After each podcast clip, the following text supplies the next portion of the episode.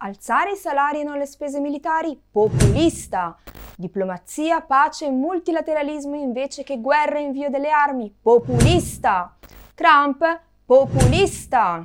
Beppe Grillo? Populista! Papa Francesco? Populista! Vince la Brexit? Vincono i populisti! Carissimi Ottoliner, buonasera, io sono Valentina Morotti, di mestiere insegno storia e filosofia nelle scuole superiori e questo è il nuovo episodio di Ottosofia, il format di Ottolina tivù in collaborazione con Gazzetta Filosofica. E oggi parliamo, indovinate un po', di populismo e di come, quando i liberali vengono colti in castagna, si inventano categorie buone un po' per tutte le stagioni per screditare ogni critica e buttarla in cacciara.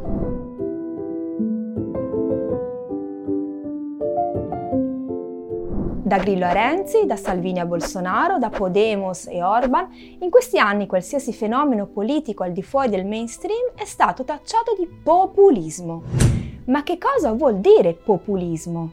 Ormai da anni il termine populista è stato utilizzato come condensato all'ennesima potenza di tutti i possibili concetti politici negativi. Sinonimo di demagogia, autoritarismo e destra radicale, il termine populismo è diventato presto un'arma politica, uno stigma lanciato contro il nemico politico di turno per segnalarne l'impresentabilità.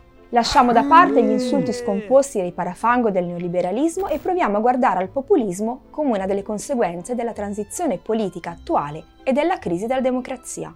Non è che gratta gratta, scava scava, sotto questo odio viscerale da parte delle elite liberali, in questo dannato populismo ci si possa anche trovare qualcosa di positivo? Facciamo un po' chiarezza. Storicamente ci sono state più ondate di populismo e il concetto è stato associato a cose molto diverse. A fine Ottocento e inizio Novecento, negli U S A e in Russia, il populismo si presenta come critica al capitalismo, nella forma di un movimento politico-culturale contrario alla presunta modernizzazione in Russia e come un vero e proprio partito progressista radicale negli Stati Uniti. Seppur con forme diverse, il populismo ha rappresentato una critica radicale al capitalismo. Più tardi, il populismo ricompare con forza nel contesto sudamericano, identificato soprattutto con la figura di Perón in Argentina. Il populismo diviene una forma di connessione diretta e carismatica tra un leader e il suo popolo. Il fenomeno rimane importante nello scenario sudamericano, ma minoritario nel contesto europeo. L'ondata di sinistra latinoamericana dopo il duemila, da Chavez a Evo Morales, passando per Correa e Lula, viene spesso definita come ondata populista di sinistra, in parte per delegittimare quelle proposte politiche che hanno cambiato radicalmente e in meglio il contesto sudamericano, e in parte perché al centro della loro proposta politica troviamo davvero un soggetto più ampio della classe sociale, il popolo e spesso addirittura la patria. Nel contesto sudamericano ritroviamo Ernesto Laclau, il teorico del populismo di sinistra per eccellenza, assieme a Chantal Mouffe, sua compagna nella vita e nella produzione intellettuale.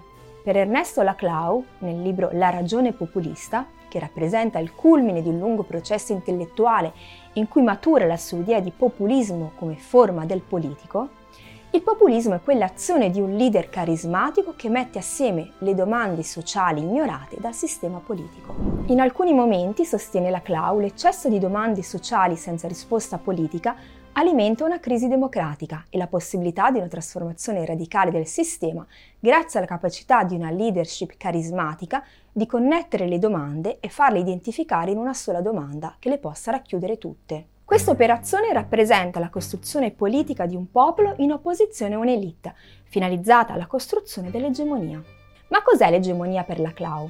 In soldoni è la capacità di definire concetti politici fondamentali il cui significato concreto è sempre oggetto di lotta politica e ideologica.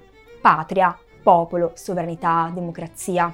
In un contesto ideologico segnato dall'egemonia dell'ideologia democratica e dalla scomparsa del socialismo come ideologia di massa, la comunicazione e il linguaggio divengono così il principale terreno di scontro politico e la lotta egemonica si trasforma in una sfida costante per la ridefinizione del concetto politico di popolo, di elite e di sovranità. Significanti vuoti, come li definisce Laclau. Un concetto rafforzato da Chantal Mouffe nel suo libro Per un populismo di sinistra, in cui il populismo diventa la forma di politica più efficace per contrastare la deriva post-democratica e post-politica. Per Mouffe la post-politica rappresenta quella tendenza a rendere tecniche le decisioni, descriverle come prive di ideologia rimandando a un presunto sapere oggettivo. Con la sconfitta del socialismo, l'immaginario della trasformazione è costretto a pescare nelle contraddizioni della democrazia, come riconsegnare la sovranità al popolo, appunto. Ma torniamo a noi, all'Europa e all'Occidente. Dagli anni novanta, in quello che sembrava l'Eldorado della democrazia rappresentativa, dei partiti di massa e delle libertà, iniziano a comparire proposte politiche sempre più ideologicamente sfumate. Partiti personali e verticali, discorsi sempre più radicali e trasversali. E si comincia a parlare di neopopulismo. Nella scienza politica il neopopulismo è stato definito come un fenomeno multidimensionale, dotato di tre facce, un volto comunicativo, uno ideologico e uno organizzativo. Cominciano a emergere partiti organizzati in maniera verticale e lideristica, che descrivono una società divisa tra una minoranza elitaria e un popolo a cui è stato sottratto lo scettro della piena sovranità. Se la democrazia è il sistema in cui la sovranità spetta al popolo, i populisti si candidano per riconsegnare al popolo, appunto, la sovranità scippata dall'elite. Per questo il populismo ideologicamente è un ospite costante delle nostre democrazie, che emerge quando queste non funzionano. Quindi Grillo e Salvini, Trump e Iglesias sono la stessa cosa? Secondo l'esercito di liberali che infesta l'etere e la rete, sì. Il problema è che la crisi democratica e di sovranità si può effettivamente invocare sia da destra che da sinistra. Ovviamente per i liberali il punto è che una crisi democratica semplicemente non c'è. Ai loro occhi la crisi della democrazia non è altro che il prodotto di un sovraccarico di domande, e cioè, in soldoni, cittadini responsabili e petulanti che chiedono troppi diritti, troppo salario, e che hanno pure la pretesa di partecipare, magari senza avere nel curriculum un master da cinquantamila euro alla Bocconi. Per loro, sostanzialmente, una democrazia che funziona davvero è un problema. La democrazia deve rimanere una competizione tra elite competenti e la sovranità popolare una bestemmia. Cosa vuoi che ne sappia il popolo di guerra, di economia, di salari? Al massimo il popolo in guerra ci deve andare per morire ammazzato, ma a decidere deve essere Crosetto, che come si dice in questi casi è del mestiere. L'idea di democrazia dei liberali, insomma, non è democratica manco per niente. Piuttosto è il caso di parlare appunto di tecnocrazia, dove il popolo fa da spettatore, eppure pagante, ma a contare sono i competenti, tutti rigorosamente formati nei templi del pensiero unico neoliberista. Sciamani del mercato che amano la democrazia come gli usa la pace nel mondo, e piloti automatici che impediscono politiche progressiste in nome di parametri di bilancio che hanno la stessa solidità scientifica delle televendite di Vanna Marchi. Dal millenovecentottanta a oggi la controffensiva neoliberista si è accompagnata alla trasformazione post-democratica e autoritaria dei nostri sistemi, dove cambiano i governi ma l'agenda economica e sociale è sempre uguale e a scriverla appunto sono sempre i soliti competenti. Sono decenni ormai che seguiamo solo agende Monti e agende Draghi. Questa depoliticizzazione di massa dall'alto ha spinto all'abbandono della politica da parte delle masse dal basso. Ed è in questo enorme vuoto che troviamo populisti di destra e di sinistra che rivendicano il ritorno alla piena sovranità popolare. Ma cos'è il popolo? Chi ne fa parte? Quale idea si ha della sovranità e dell'elite? Destra e sinistra possono giocare all'interno di questa dimensione che risulta l'unica capace di sfidare l'egemonia liberista e tecnocratica, ma si differenziano per il significato che danno appunto a parole come sovranità, popolo e democrazia. La destra evoca la purezza e l'omogeneità di un popolo nazionale ed etnico. In campagna elettorale si scaglia contro l'Unione Europea e le elite globaliste, ma una volta chiuse le urne si trasforma irrimediabilmente nello zerbino di qualsiasi passante ben vestito con un reddito superiore ai centomila euro. Insomma, userà il richiamo al popolo per alimentare la guerra tra poveri e rafforzare le elite. La sinistra populista parlerà del novantanove per cento contro l'uno per cento, di un popolo di sfruttati contro i parassiti del mercato, per una democrazia economica. Citando Francesco Campolongo e Loris Caruso nel loro libro Podemos e il populismo di sinistra, il populismo è stato utilizzato come una tecnologia comunicativa che permette di rivolgersi a fasce di popolazione più ampie di quelle raggiunte dalla tradizionale sinistra radicale. Il termine popolo serve così per ampliare i confini della classe e per costruire un guscio simbolico che racchiude l'esercito di nuovi e vecchi sfruttati.